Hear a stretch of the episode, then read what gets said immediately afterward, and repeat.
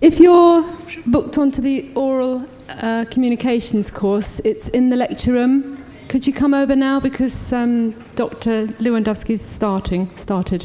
Okay.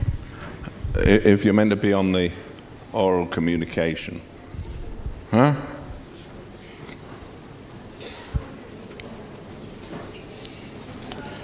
There's some keys that were found at Villy's house. Um, anyone lost keys? No? Well, someone has. Anyone not been able to get into their home recently? Oh, okay. Well, who knows?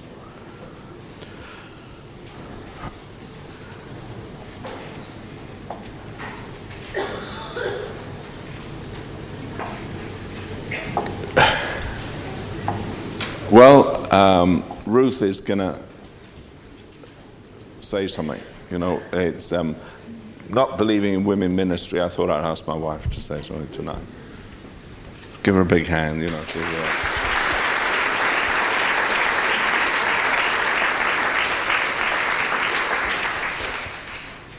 Um, we've been away, as you all guess, I guess you know, three weeks, which seems forever.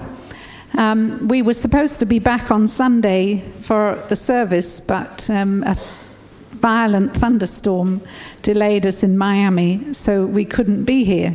Uh, we arrived home about 11 to 11:15 um, in the morning. So by that time, you were half through through your service.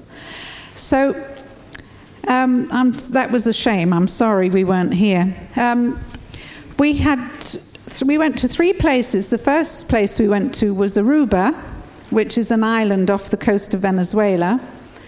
And um, Bishop Barroso um, uh, kindly gave us three days' holiday there, which was very nice. And um, so it was, it was, it's a lovely island um, in the Caribbean. Um, it's always windy, very, very windy. We played two games of golf, and the, and the wind really made a difference to the golf. the, the, ball practically came back in your face when you were against the wind. Um, but it was very pleasant. They hired a villa. We had a swimming pool in the in the garden, and it was a very nice three days rest. And we inspired Bishop Barroso to want to play golf, so he is now keen to start. so I don't know whether we affected him spiritually, but we certainly affected him, inspiring him with golf. So then we went on to his um, city, which is Cabimas, and um, which is near Maracaibo, which is the second city in um, Venezuela. Cabimas is just across the water from uh, um, Maracaibo. There's a large inland lake there where they have all the oil under the water. And uh, they took us to see the area where they have the oil, and we couldn't believe the hundreds and hundreds of oil wells just everywhere. Um, it, it must be so rich in oil, and it. Um, as I think I told you before, you can fill up a Mercedes for eight pounds in Venezuela. That is ridiculous, isn't it? The price of petrol there. So we did, uh, Michael preached, uh, I think, seven or eight times while we were there. I preached twice, and Sheila gave her testimony. Um, it was a good time um, what, what was lovely, one of the lovely things was um, when I was in Venezuela in March, I had a girl called Cynthia for my interpreter. And uh, she's uh, a young woman of 27 who's just about to get married. And uh, she really made, did a good job interpreting for me. And then this time for Michael, they had her brother called Luis. He's uh, 25 years old and is in business in uh, has a, a bakery.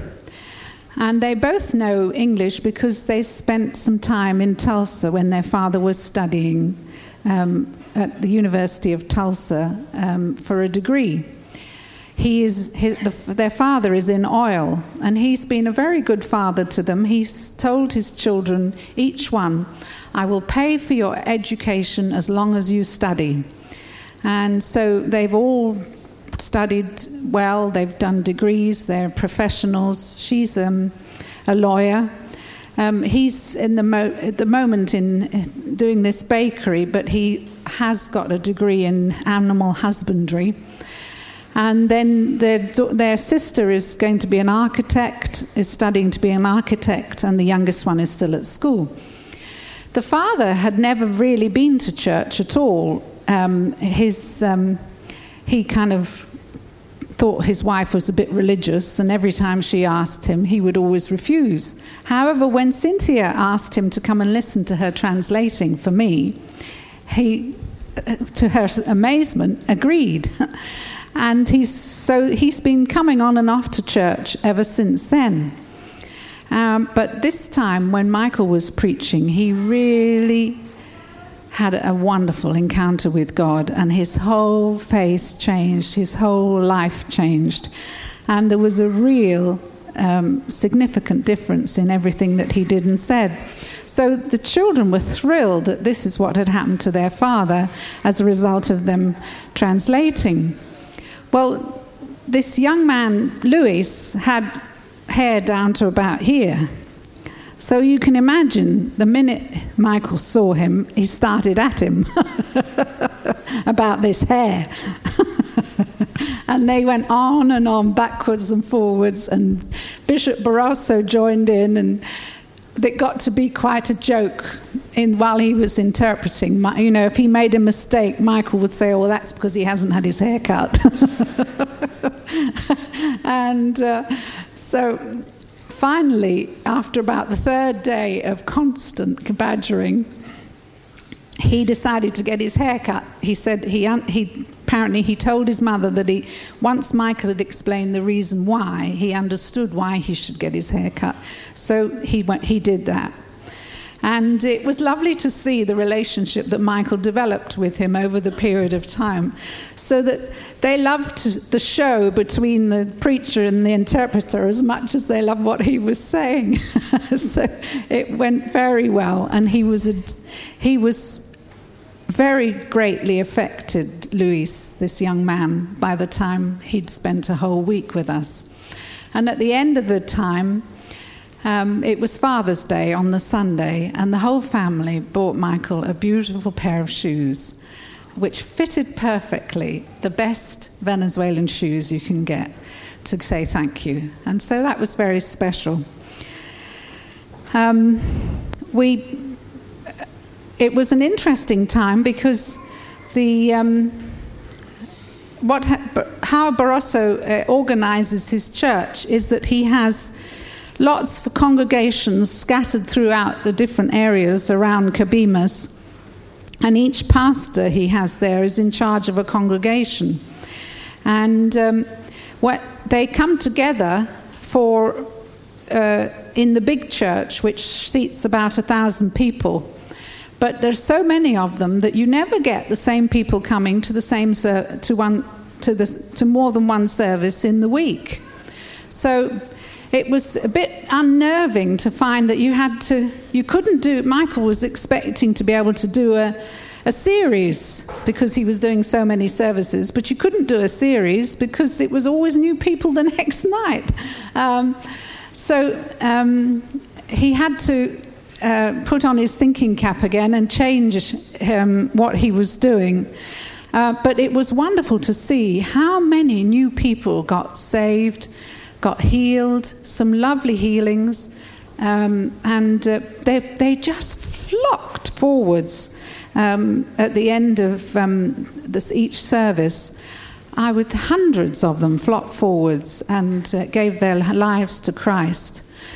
And um, it was excellent. And then the last day, was Father's Day, as I said before. And so he has three services on a Sunday, and very few people are the same people in these three services, just the musicians and the pastors. So Michael preached on the mornings, the first morning service, which is at 8.30? 8 o'clock. I preached at the half past ten one, and Michael preached again at the f- 5 o'clock one in the evening. And uh, so the, it, since it was Father's Day, we decided we, better, we ought to do something around the fact that it was Father's Day. And um, Bishop Barroso's wife had done an excellent program with the children. And she had got all the children up there um, singing songs about fathers, um, saying the scriptures about fathers, and uh, saying poems about fathers, all different things. And uh, some of these things were really quite challenging when you heard them out of the children's mouths. You thought, oh, uh, that must have really hit home to the fathers. And one of the things that the children, what the children said, um, really challenged, uh, really sparked something off for Bishop Reed. So he spoke about fathers. And then apparently, I, I, wasn't there at that service, I was preparing for the next service that I was going to be in. And apparently, we both more or less said exactly the same thing. Um, the children spoke at both services before we, before we preached. And so they were delighted with that, and it went very well indeed. Um, it, what is good about that church is that there are many, many men in the church. And that was something that I really said that I had noticed that was a big plus for them that there are lots of men in the church because you would be surprised, but so many people who come here say to us, How do you get the men in the church? Um, because they're so used to seeing so many churches so full of women. And um, that was one of the things, of course, that uh, staggered.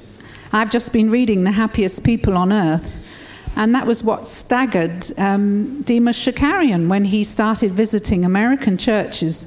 He couldn't believe how many women there were in the churches and where were the men. That's what prompted him to start the Full Gospel Businessmen's Fellowship because he was so disturbed by the lack of men in churches. And so it's, was, it's a, a very healthy church in the sense that there are many, many men there. And um, it's um, there were one or two um, things that came to light that Bishop Barroso needed to um, change, but then that was a good thing to uh, for them to come to the light.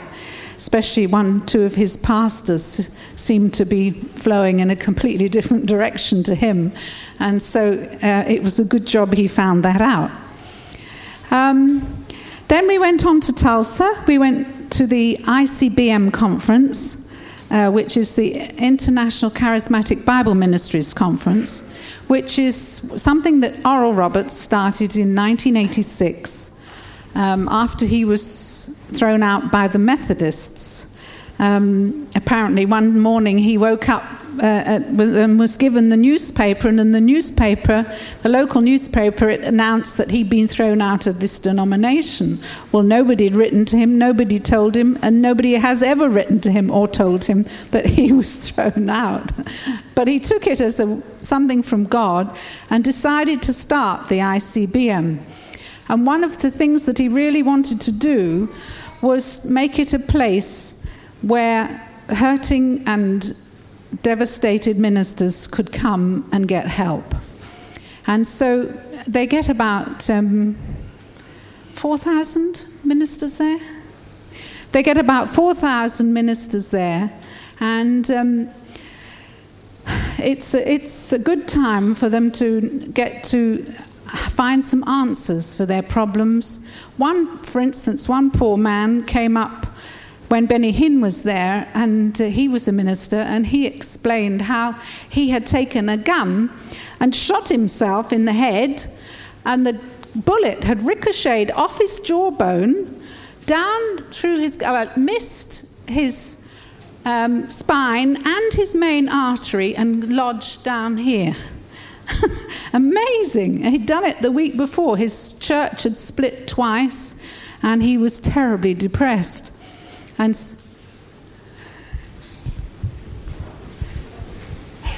My comment was he was such a failure, he couldn't even shoot himself properly.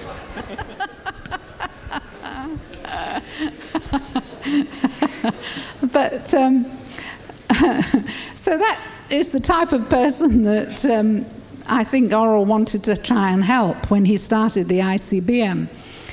Um, it's uh, so they they have a variety of speakers, and um, some of them, you know, you think to yourself, and others uh, are, are very helpful. Oral sat down. He was there. He was recovered from his broken um, pelvis, and so he sat on a chair and gave a whole. Uh, he said, "I'm going to sit down because I'm teaching. I'm, if I stand, I'm going to preach. So I want to sit down and teach." And he gave us a whole kind of review from Genesis to Revelation as to what he really believed about things. And it was very, very excellent and very, very special. I really, really enjoyed that. Um, on the, one of the meetings I went to was a ladies' meeting, and uh, one of the um, shining stars of the Word of Faith movement wife was preaching. And I must say, I, I got turned off completely. All she could talk about was how many dresses, how many houses, how many cars, how many special suits that cost the earth she'd been given, and how she'd bought, they'd bought houses for their grandchildren and how they'd put money aside for their grandchildren and how they'd done this and how they'd done that. And at the end of it, she, we were supposed, she was supposed to be telling us how to pray and that we were to pray fervently. And when you pray fervently, this is what you get houses, clothes, cars, and all this stuff. And uh, then at the right, right at the very end, she burst into tears and she started to tell us the story about her daughter, who'd been married twice, was divorced again, and how she had um, four children, and the, and the final, the last divorce happened just when she was eight months pregnant, and she had to rescue her from um, up in the mountains, and um, they bought her a house, and the daughter, when she came into the house, fell down on the floor and cried and said, I don't know why you're so good to me when I've messed up so badly. And I thought, well, what a shame. All these houses, all these cars, all these clothes, and you can't give a proper um, foundation for your child's life so that they end up in such a mess. Um, it, it, I just thought, well, um, thank God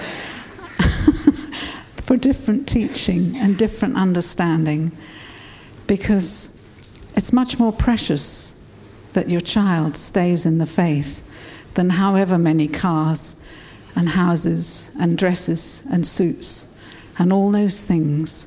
And I just thank God for what I have and what God's given they're, they're far more precious than houses and cars and clothes, really.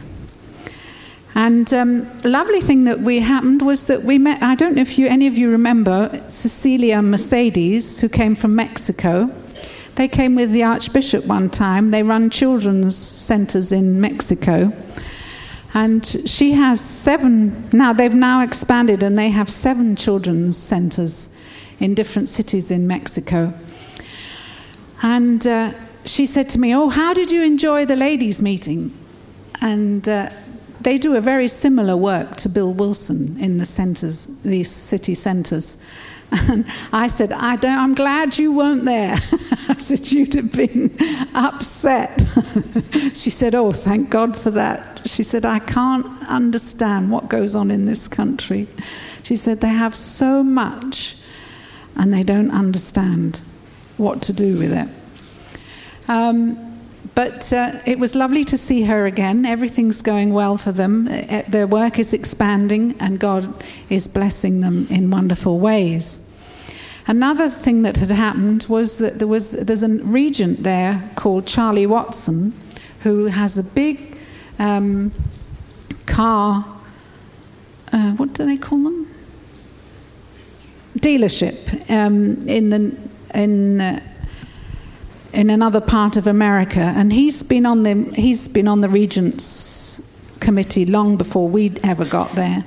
Um, he was the one that gave the Archbishop the limousine that he had in in um, Africa, and um, they've had all they've had an, a handicapped son um, who died just the week before the ICBM, and at 21 years of age, and his wife has always stayed home to look after this boy. He was um, healed at the age of um, 18 months uh, from cerebral palsy, I think, and then and he, so he was healed until the age of four, and then he had another seizure and never recovered. So his wife was obviously devastated that um, although in some ways relieved but devastated that things had happened that way. And so Oral, bless his heart, had sent their jet up to um, collect them so they could come down to ICBM. And he specially wanted to bless them and help them. And um, Charlie, we always have liked Charlie. He's such a practical, down to earth fellow.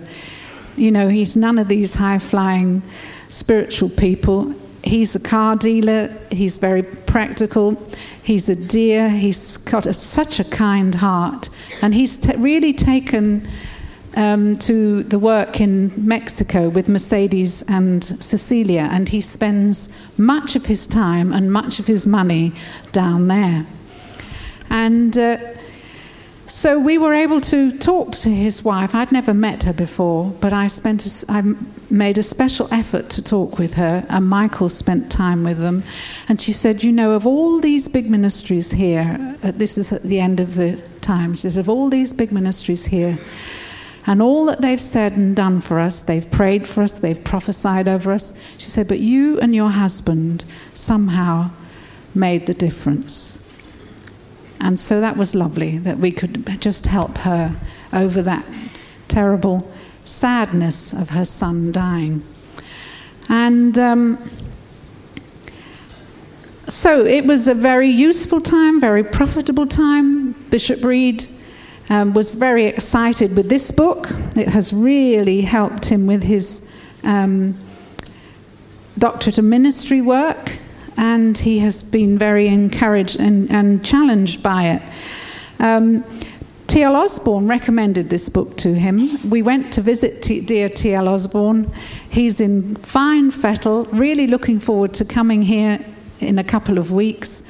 And um, uh, he's so excited about what Michael's writing about in his doctorate of ministry. And he hates it when Michael calls it his demon. He said, Don't tell me about any more demons. I spent all my life casting those out. so he's so precious and so thrilled with what Michael's writing. And so he's all he's into it. He helps him and he wants um, to encourage him in everything that he's doing.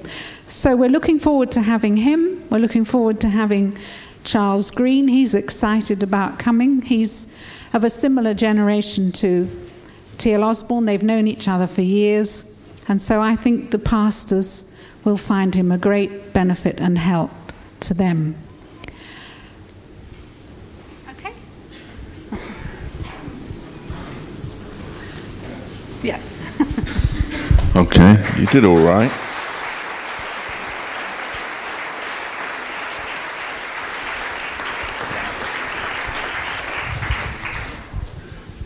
Come back for it. If you haven't got a copy, uh, I got copies in the bookshop. If you're interested, this book's about the um, uh, foundation of um, the Pentecostal movement and deals with the holiness movement, which it came from. And it's, it's fascinating because uh, originally they started, you know, uh, with entire sanctification, uh, which was Wesley's want. Um, and um, the holiness movement um, basically was the foundation of Pentecost. Um, the Americans claimed Pentecost as happening at Azusa Street, which it didn't, of course. Uh, that was where Seymour was, and he concocted the doctrine of tongues as initial evidence, which, if you believe it, uh, you believe it, and if you don't, you're like me. Um, I, I, mean, I, I spoke in tongues when I was filled with the Holy Ghost, but I've seen people who have prophesied and who've healed the sick, who obviously are filled with the Holy Ghost, or a man like Martyn Lloyd-Jones, um, tremendous preacher, um, never spoke in tongues. So I, I, can't buy his doctrine, but um, they, they ascribe it to that. But interesting enough, Irving uh, in. Uh, what was it, 1824 um, in London had the outpouring of the Spirit where they spoke in tongues and prophesied. And um, basically, that was the foundation of the Pentecostal movement. But the Americans like to claim it for themselves. But, you know, when you're over in America, you just smile at them, you know, because they threw our tea into the sea and uh, ignorant, you know. And, but there you are. And um, what can you say? I've got a few of them here, um, but um, you know, you can't help it, can you? America thinks they invented the wheel too, you know, and everything else. I point out, I, I was sitting with a historian. Um, he's one of the regions, really nice fellow. Um, I can't remember his name now. What is it? Si. Ah. Sinan, Sinan. Very nice guy. Uh, and he was saying, well, of course, he said, you know, he was talking about history. I said, history? America hasn't got history. I mean, they've only been around a few hundred years. We can't call that history. Um, and of course, he's only studied American history. But what's fascinating, I never realized, and you'll find it in the book, um, a lot of the error in the church, spiritual warfare, and all that nonsense where they think there are demons over cities came, it originated um, out of a Jesuit priest in 1590 who was trying to prove that the Pope wasn't the Antichrist. So he wrote um, a theory on uh, the book of Revelation, concocted it, got it all together, worked out there were seven stages of prophetic utterance. Uh, now, the Roman Church, the, the, the, Catholics, banned it in 1820. However, um, Irving translated it and wrote a 203 page preface to it uh, to prove that um, his, his theory, which J.N. Darby stole because they, they got together, he stole it and separated anyway when tongues came along. J.N. Darby had started the Brethren movement, and the whole of Christendom has been bugged with this terrible eschatology that came from the Catholics, believe it or not, from a Jesuit priest, trying to absolve the Pope from being the Antichrist. I mean, you know, I've met people who prophesied that Jimmy Carter was the Antichrist. I've met other people that said that Saddam Hussein was. I've met other people. They, they change it every, every so often. In fact, in India, they just have a big chart and they rub out and put the new Antichrist. Um, uh, and put a new name in. Uh, and of course, then there was that evil man Scofield, who never was a scholar, but studied prophecy for 30 years and produced the Scofield Bible, which has deceived half of Christendom for so many years. And if you have a Scofield Bible, burn it. It's terrible, misleading, deceptive, and horrible and it goes into seven stages. So, so Darby figured out the three prophetic stages that already happened and four were to come. And the whole thrust of evangelism has been based, on A.B. Simpson and Dwight Moody, and those based their uh, evangelize and win the world to Christ in our generation on Darby's false teaching. And you discover from that came the idea of British Israelites. And the British Israelites, they believed the Anglo Saxons, that's the Americans and the English, were going to win the world to Christ because we were the lost ten tribes. Did you know that? One of the lost ten tribes. And the whole thing in Christendom for 200 years uh, has been bound up with idiocies from a man who really was obnoxious in the extreme. And Darby. Um, separated from the Plymouth Brethren, he became an exclusive brother. And when things weren't working well in England, he went over to America and they all bought the idea. So A.B. Simpson, who's often put over his book on evangelism, put over as a, a real textbook, he was a British Israelite. And you realize the source of it all.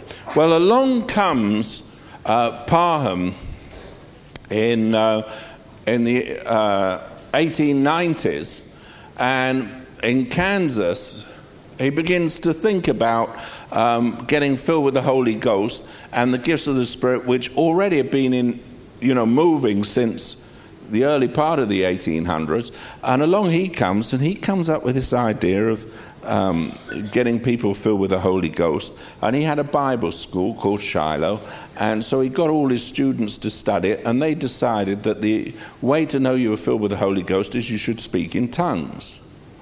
Now, it's interesting that his sister, who was at, at the Bible school at the time, says that it's not true what he said. But then, who knows? Anyway, they, they had an outpouring of the Spirit in 1901 uh, at Parham's. And then you'd got John Dowie, of course, who'd also built Zion City. And John Dowie decided that he was the chief apostle so he had uh, appointed other apostles, and then he decided he was Elijah who was going to herald in the return of the Lord. And they were expecting the Lord to come any year, and then there was going to be seven years of tribulation, according to J. N. Darby's concocted stupidity. And along comes Parham, who decides that actually Dowie isn't the true Elijah, he is. So you have a second Elijah, and then there was another man called Sandford, and he decides that he really was the Elijah.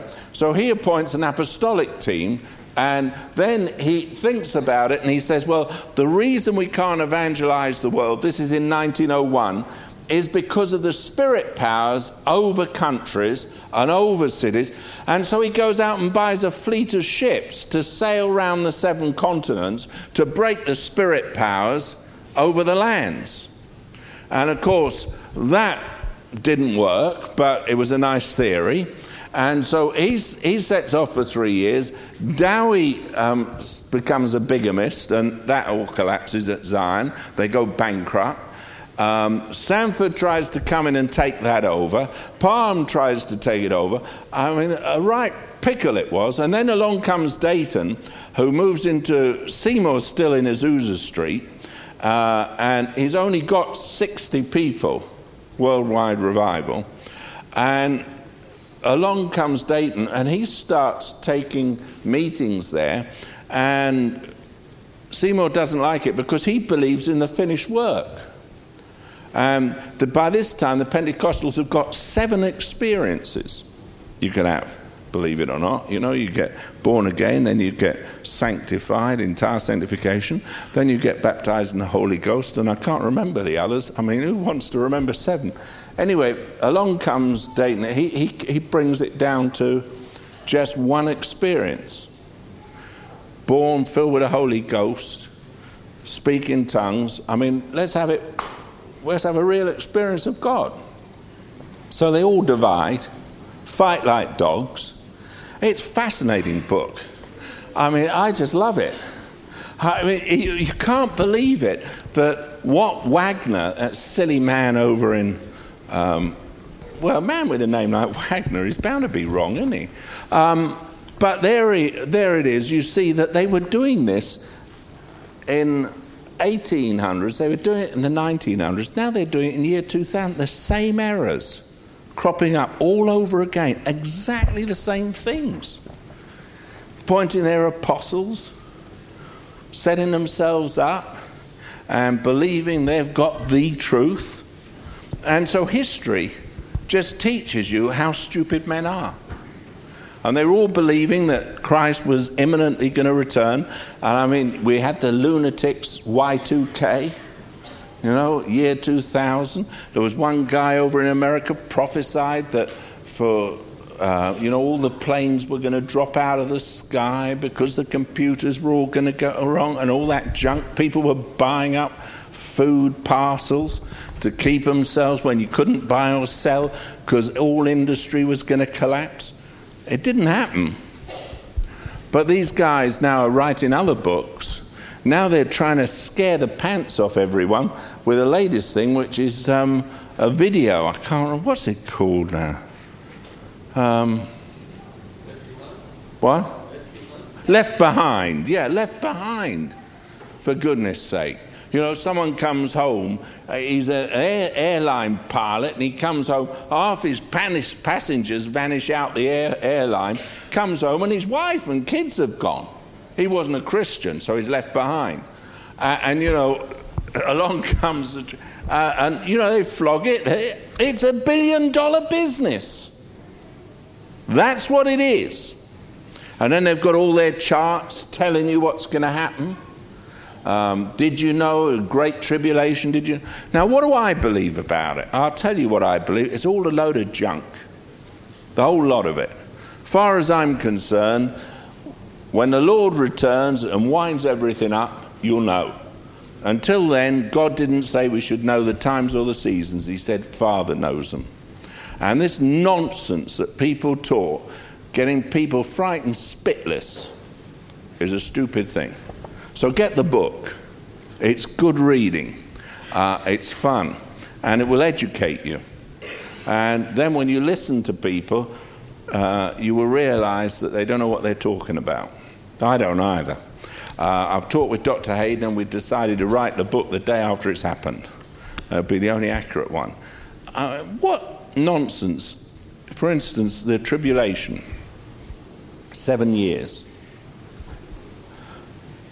Darby worked out a, way that the church is going to be secretly raptured or ruptured, don't know which, and, and off they go, and people are left behind. And then, well, if you want to know what I think about it, I think we're already in the tribulation. Because in the millennial time, rather, millennium, uh, and in the tribulation, because any country that has Clinton as a president and then has Tony Blair as a president, it must be the years of tribulation. And with Prescott, as well, he's not Minister of Transport anymore, is he? What is he now? Well, he's, he's a boxer anyway, he hits people. Um, what? He's leader of the House, yeah, Nut House.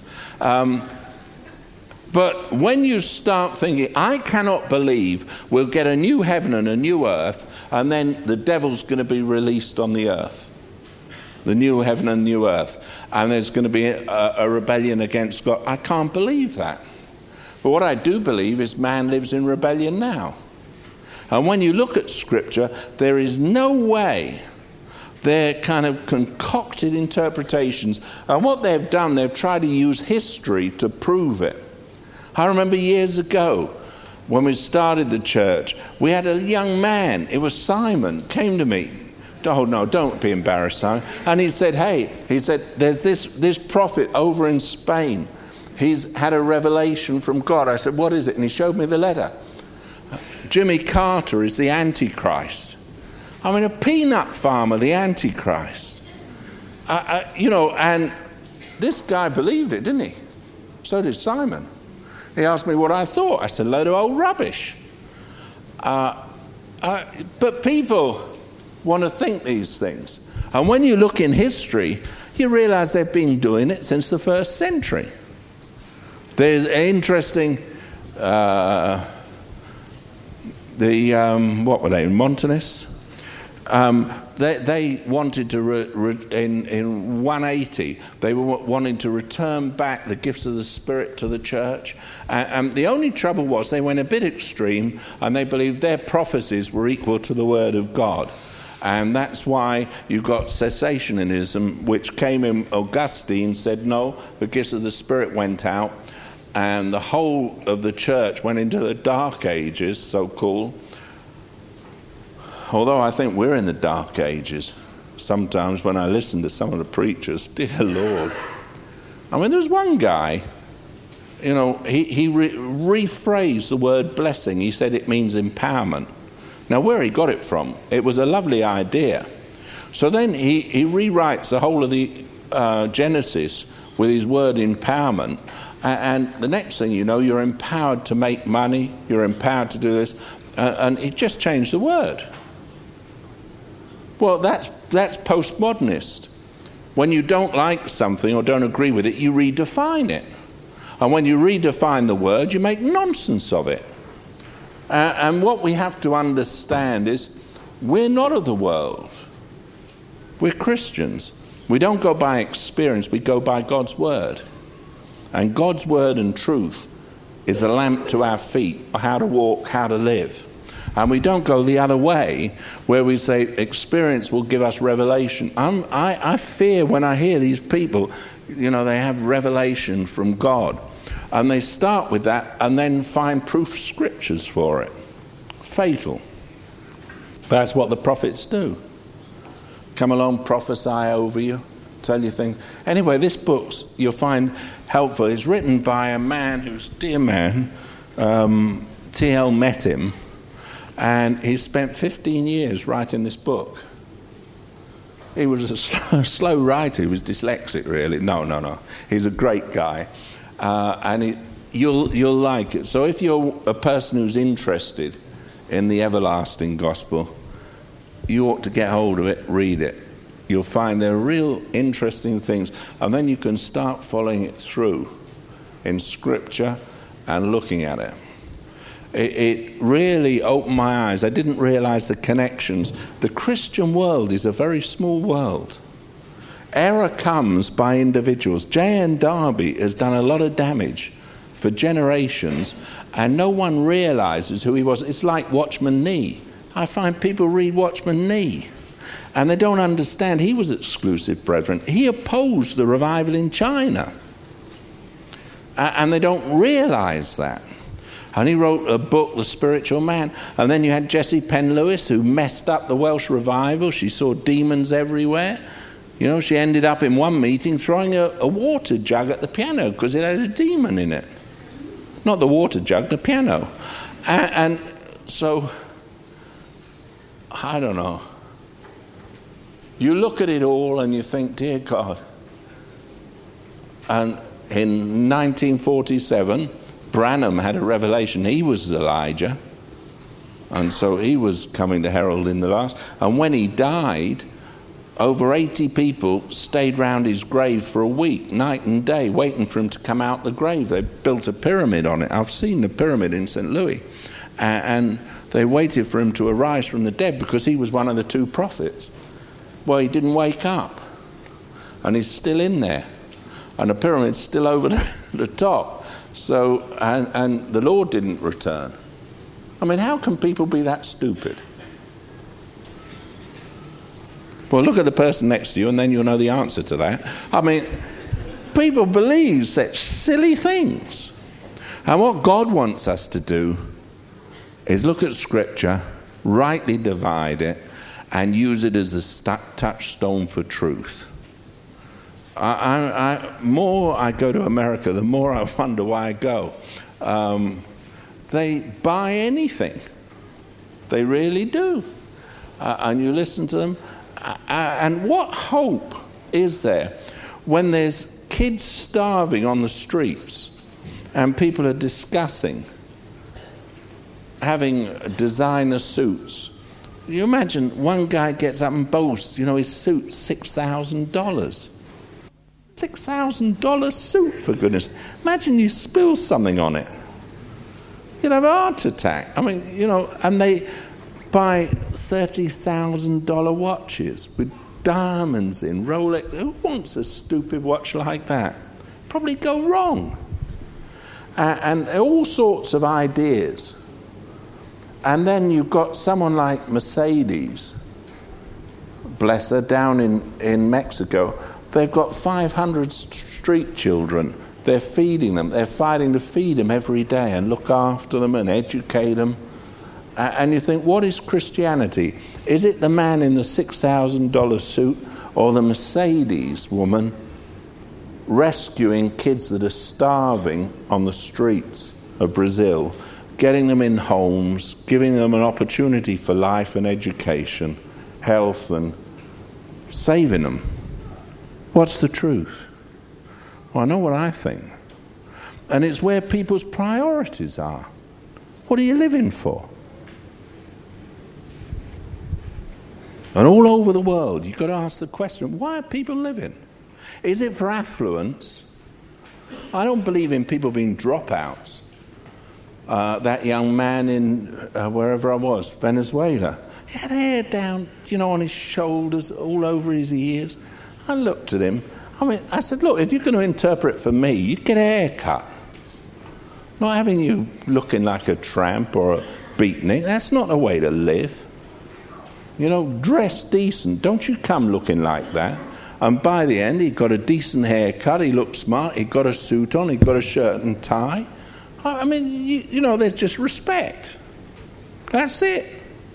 If God's met you on the inside, it'll show on the outside. Really will. And it doesn't mean that I'm, I, I, believe that it's a sign of holiness. I just think there's there's respect, there's rightness, and that's it. But it changed his life. When you tell people to do something, it transforms their whole life. And you don't understand that there's uh, the point of obedience with God. You can get offended. He could have got offended. He didn't. Some people do get offense, then they get bitter. Root of bitterness springing up defiles many. Some people don't like it. There's a lot of people got offended with Jesus. There is always an offense in the cross, you know, where really your self esteem is knocked and you feel you've been affronted. Well, that shows you've got a real ego and pride problem. I mean, who are you to be so proud that you get offended? The Pharisees didn't like it. They'd got their standard, their view of things. They knew how important they were. It says a root of bitterness springing up defiles many. Do you know how it defiles? It defiles with words. There's power in words. Watch out. Because the devil's a destroyer, he's a divider. Schism comes by someone who speaks words. They have power. You think, oh, I can cope with that. No, you can't, because there's a spirit power working behind it. There are many voices in the earth, none of them is without signification. There's tremendous power in words to destroy, to kill, to rob, to steal. That's what the devil does. And believe me, he's around, but he's around attacking your mind and the way you think. That's what it's about. That's where the strongholds of Satan are. They're in the mind. And once it lodges in your mind, traps you. And the teachings of J.N. Darby, they're a snare. The number of people that used to read their Moffatt Bible and all his notes they took to be right. He wasn't even a, a scholar, for goodness sake. He spent 30 years just studying script, um, prophecies, and then he wrote his own notes.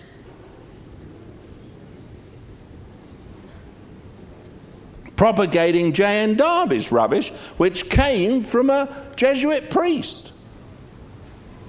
Hey, when you know the source of things. I mean, did you know A.B. Simpson was a British Israelite with Moody? Did you know that? Well, that's, you know, you start realizing the white man isn't superior to the black man, and the black man isn't superior to the white man. And anyway, I'm pink. Uh, you know, uh, but the idea and the notions that go on in the name of Christianity. We need to grow up. I was sitting in a. No, I better not tell you that. A private meeting. But I, I, I, I, I couldn't believe the attitude of people. Let me ask you this what do you think in your mind? Because as you think, so are you. What ticks? Where does the devil intend to destroy? What does he intend to steal from you? Do you know how the devil steals and kills and destroys? I'll tell you how he does it. He gets you to walk out of the will of God for your life. How does he do it? He makes you think that the servants of God are against you. That's how he does it. Simple. And then he gets you to think against God. You end up with a kind of bitterness of Adam. Well, ha, God, it's not my fault. The woman you gave me, it's someone else's responsibility, never yours. Hey, if you're in a mess for any reason, I want to tell you who got you in the mess. You. If you're living wrong, I want to tell you who's responsible. You. Not what anyone else did, it's what you did. Luther and Calvin in the Reformation brought it back to the responsibility of the individual. You are today what you are because that is what you want to be. And it doesn't matter what your parents did, your grandparents did, your uncle Arthur did or Auntie Ethel did. It doesn't matter what you were taught. It doesn't matter how you were abused. You are responsible for you. And the gospel of Jesus Christ says you can change. Redemption means you can start afresh. But the first thing you have to identify is where the problem is. There's only two people in the transaction God and you. And God isn't wrong. So who does that leave? Well, who does that leave? Who? Not your brother, not your sister, not, not your father, not your mother. You're responsible for you. And when we take it out of that, uh, and the whole spiritual warfare is another way of putting blame on someone else. And that's the paradigm that's in our society. Well, it's not Blair's fault, it's the years of conservative rule. It's not my fault, uh, you know, the Bulger kids, the, the, the kids that um, killed James Bulger. Uh, they were 10 years old. Now they're saying, well, they, you know, they had a bad upbringing a bad start. But there's lots of kids that have bad starts, but they don't go hacking people to death, blinding a little child, beating them with, with rocks, then sticking them on a railway line so they get chewed to bits. Hey, come on. Should they be let out? Never. As far as I'm concerned, they should have been put in a, a criminal mental hospital, and that's where they stay. I don't believe in this. They're not rehabilitated. And they'll find that out. That's it. Anyone that did what they did isn't fit to be breathing. Do it to a little baby. I can't bear the thought of it. It's so foul. And what we've got is everyone wants to say it's not their fault. But in the end, our responsibility, you'll find when you meet the great judgment throne, if you don't get your heart right with Christ, you won't be able to blame anyone. God will hold you responsible because the way of salvation and the way of redemption is open to all. And if you haven't taken it, you are the only one who's going to be responsible for it. And you can blame anyone else you like. But you have made yourself what you are. And what you do with what you are is very important. If God blesses you and God prospers you, what do you do with it? Do you use it on yourself and consume it on yourself? Or do you use it for the King of Kings and Lord of Lords? Are you interested in living for Christ and building Christ's kingdom or your own? God will hold you accountable. You've got to be a wise steward. Your life is not your own. You've been bought with a price. You have a tremendous responsibility.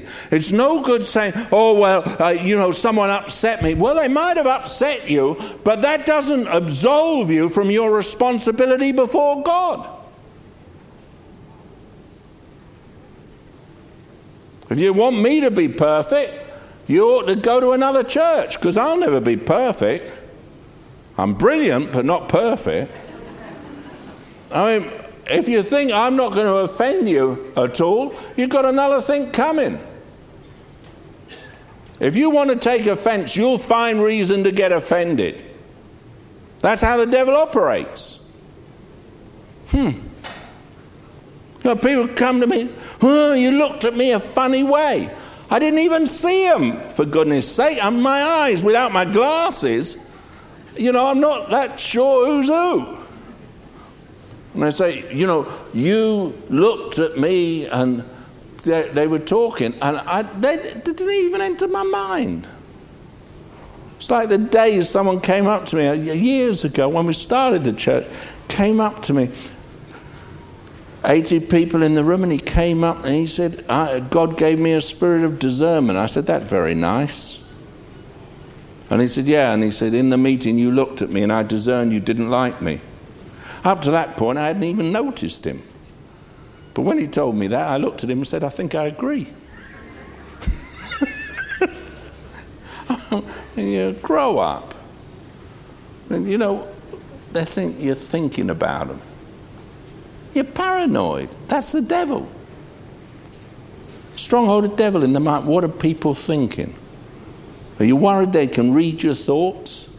Well, why don't you think clean? You wouldn't be worried then. Why don't you live right? Funny, fear and guilt get hold of people, doesn't it? You're worried. What do people think? What are you? Someone chatting with someone else and they just happen to glance at you, and the next thing you think they're talking about you. And then you think, I wonder what he said about me. And they weren't even talking about you, talking about the golf or football. Something else totally but you can build up all sorts of things because the devil will feed your mind with all sorts of thoughts about what people think. That's how he operates. He wants to steal from you your peace. He wants to steal from you your joy. He wants to steal from you life. And then you live, you know, dreaming, oh, what's this person going to do? What's that person? Gonna... Oh, this could go wrong. That could go wrong. Women have a gift for that, you know. Thinking disasters is their gift. And men have an extra gift for it too. I start thinking, you know, what if this happens? What if that happens? Well, if it does, so what? Do you know, I was in this meeting and a guy got up. I couldn't believe it. He said, uh, I want to pray. I want to bind the spirit of accidents. Well, where's that in the Bible? He said, you know, the devil's causing accidents. Uh, that's a load of rubbish. You know, uh, Richard had fallen over, injured his shoulder. Oral had, had, had, had, fractured his hip when he slipped over. I mean, it wasn't a devil, it was an accident. Uh, but this, it was a spirit, you know. And, and then I hear people, they're praying over their kids in the morning to protect them from the devil. Hey, we've got God who loves us. He, Jesus lives in us. What's this devil thing? The devil's in trouble when we're around. But if you have faith in disaster, it'll meet you. Because you believe more in the devil than you do in God. God's your loving Heavenly Father. When I was over in uh, Venezuela. We got in the car with this guy, and he drives like a lunatic. I mean, I thought Colin was a fast driver. He, he's so slow. I mean, Colin is slow compared to this guy. I tell you, Colin, what's his name? Victor. Victor. He drives, I mean, he is hairy. I couldn't believe it. I never, I thought I'd been in the fastest car in the world with Colin, but not Victor would leave him 100 yards behind. You know, it was incredible. And he said to me, You know, I believe God to protect me.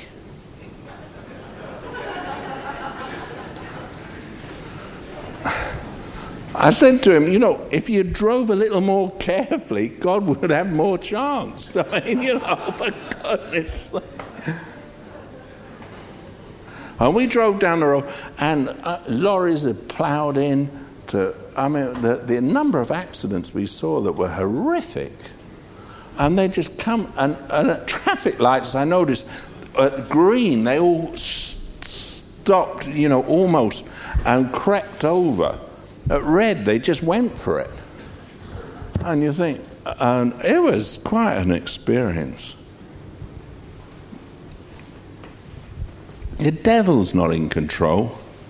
We've got a loving Heavenly Father.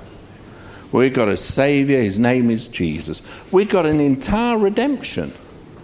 But then we've got to look, I've got a tremendous responsibility. What am I going to do with my life? What am I going to do with what I have, what I am? You youngsters, you know, you're, you're all growing up and God's blessed you with a brain. You've had most of you had a great education. I was down at the play the other night looking at the kids and thinking, goodness me, they're growing up.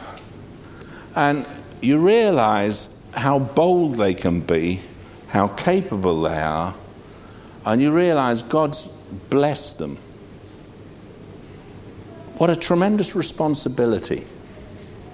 I'd hate them to end up like the preachers I watched who are more interested in how many $6,000 suits they've got and how many Rolex watches they've got and what big house they've got and flash car and what next jet they're going to buy.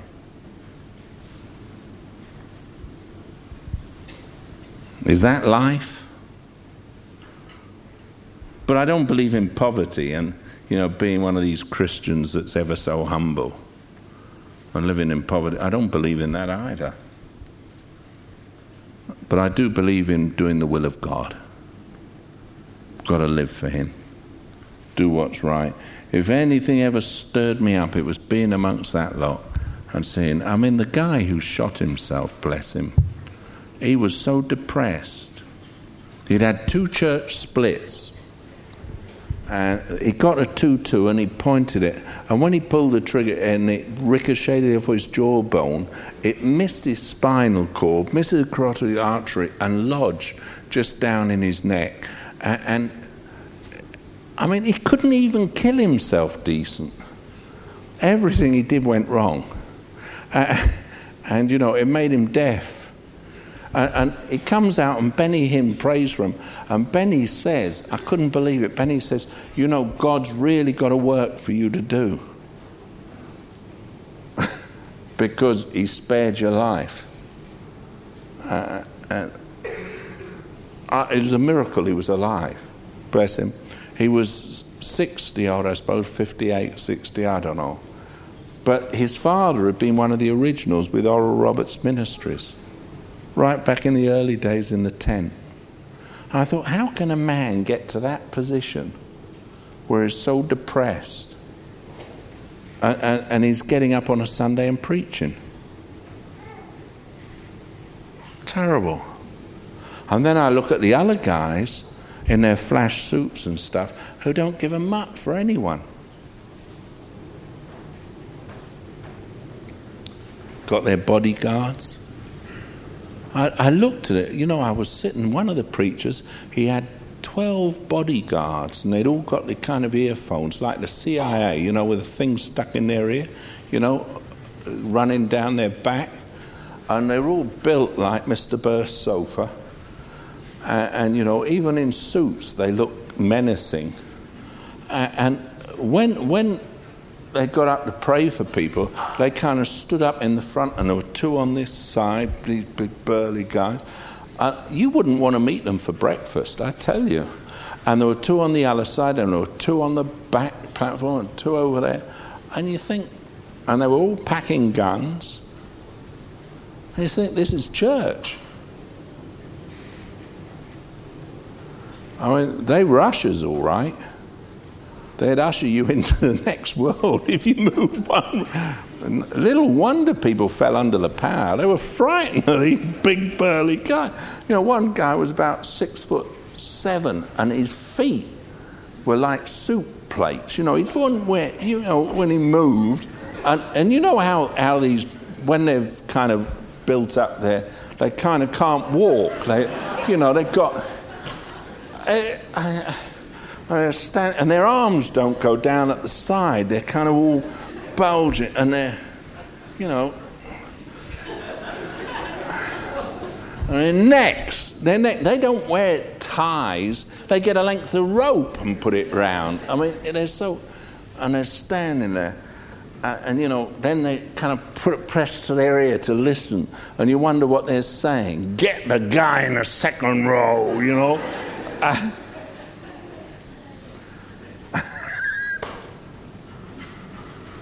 oh, it was funny. I, I you know, I, I, got up one time. I thought I, I, am going to rain on their parade. I was going to use another word, but rain on their parade.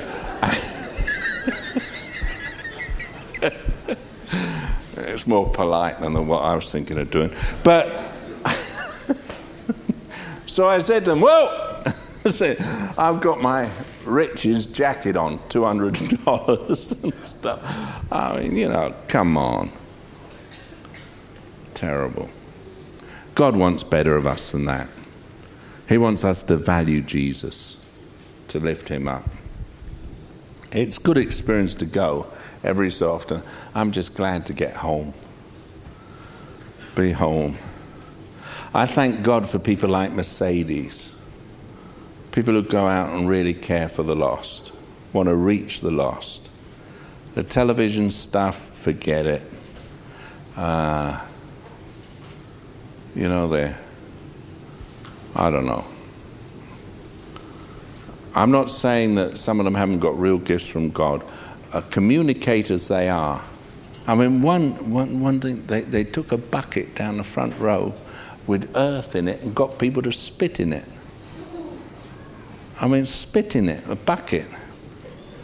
Thank God. I didn't go to that meeting, my wife did. Anyway, there was this big guy who spat and missed and hit her hand. Oh. I think I'd have thrown up. I mean, you know. And that's the way you preach the gospel. I mean, if you've got a load of kids at the front, they'd all have loved it. But, you know, and you wonder. That actually happened, didn't it, darling?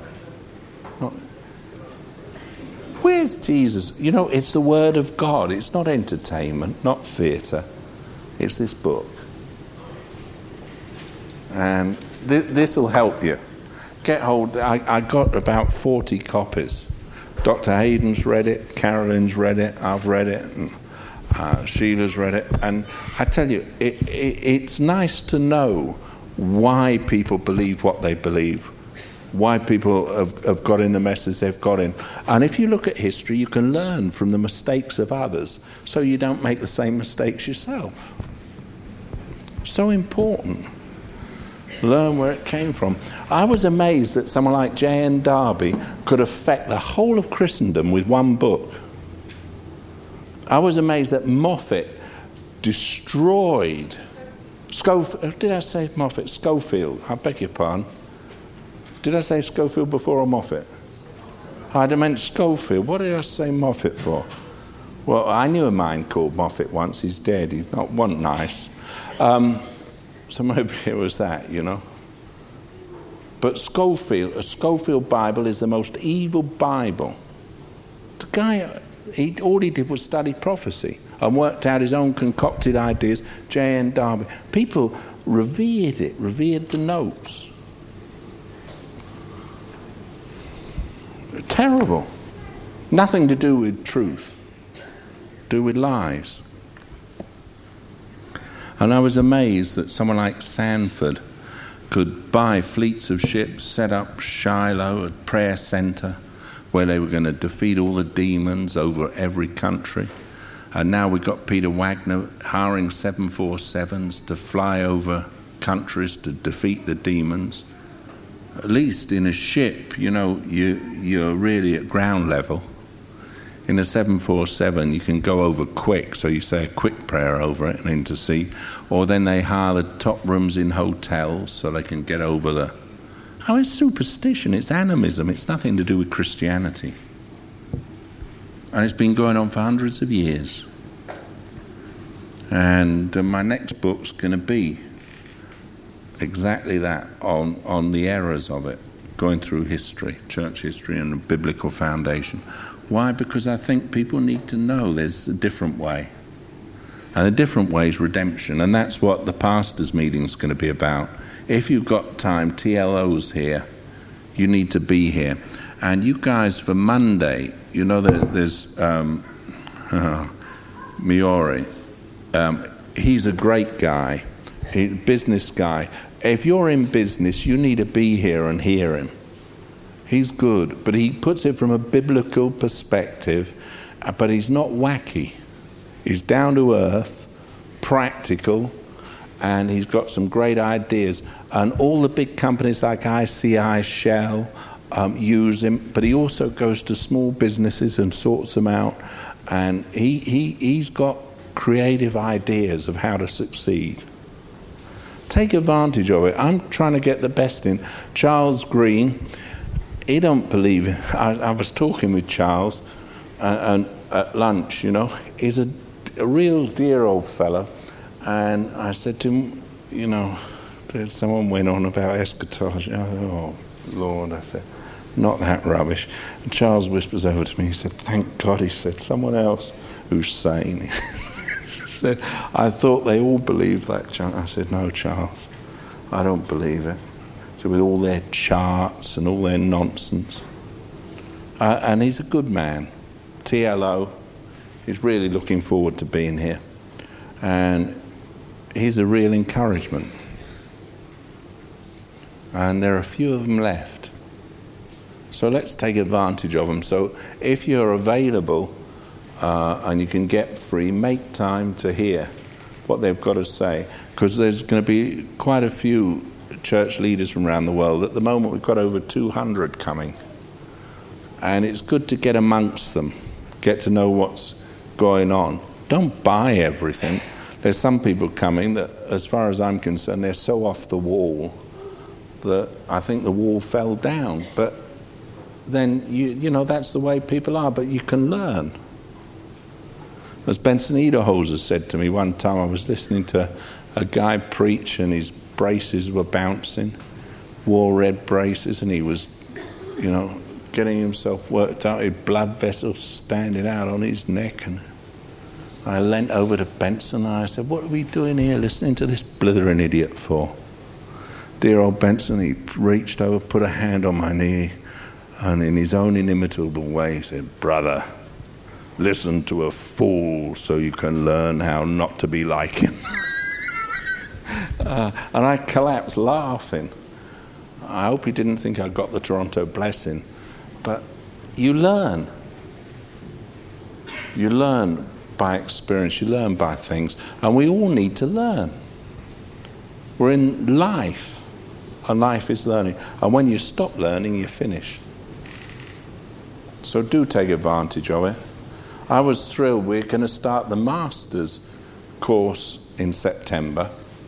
Uh, and I'm so determined people go on with their education because it's so important. You need to. It's so important to understand that out there, there are a few people with answers. God has given us the answer. We need to live it, look after it. Okay? So do make yourself available uh, if you can when TL's here. I think it'll be a great time. You'll love Charles Green. He's a dear fellow. Uh, he, he has a few idiosyncrasies, like he, he loves his Harley Davidson motorbike. I mean, you know, he's a little guy. He's, what age? I suppose he's 70 something, and he's still got his Harley Davidson. he's off in his leathers down the road. I mean, you know, but in America, you've got decent weather and decent roads, I suppose.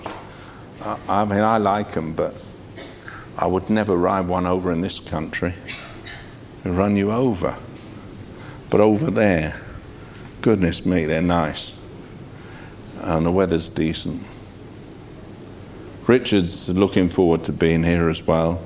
And um, Marilyn Hickey sends her regards to everyone. She'll be back at the end, end part of the year. So God is giving us the best people to come. And um, Tom Matthews is coming uh, couple of weeks' time, I think.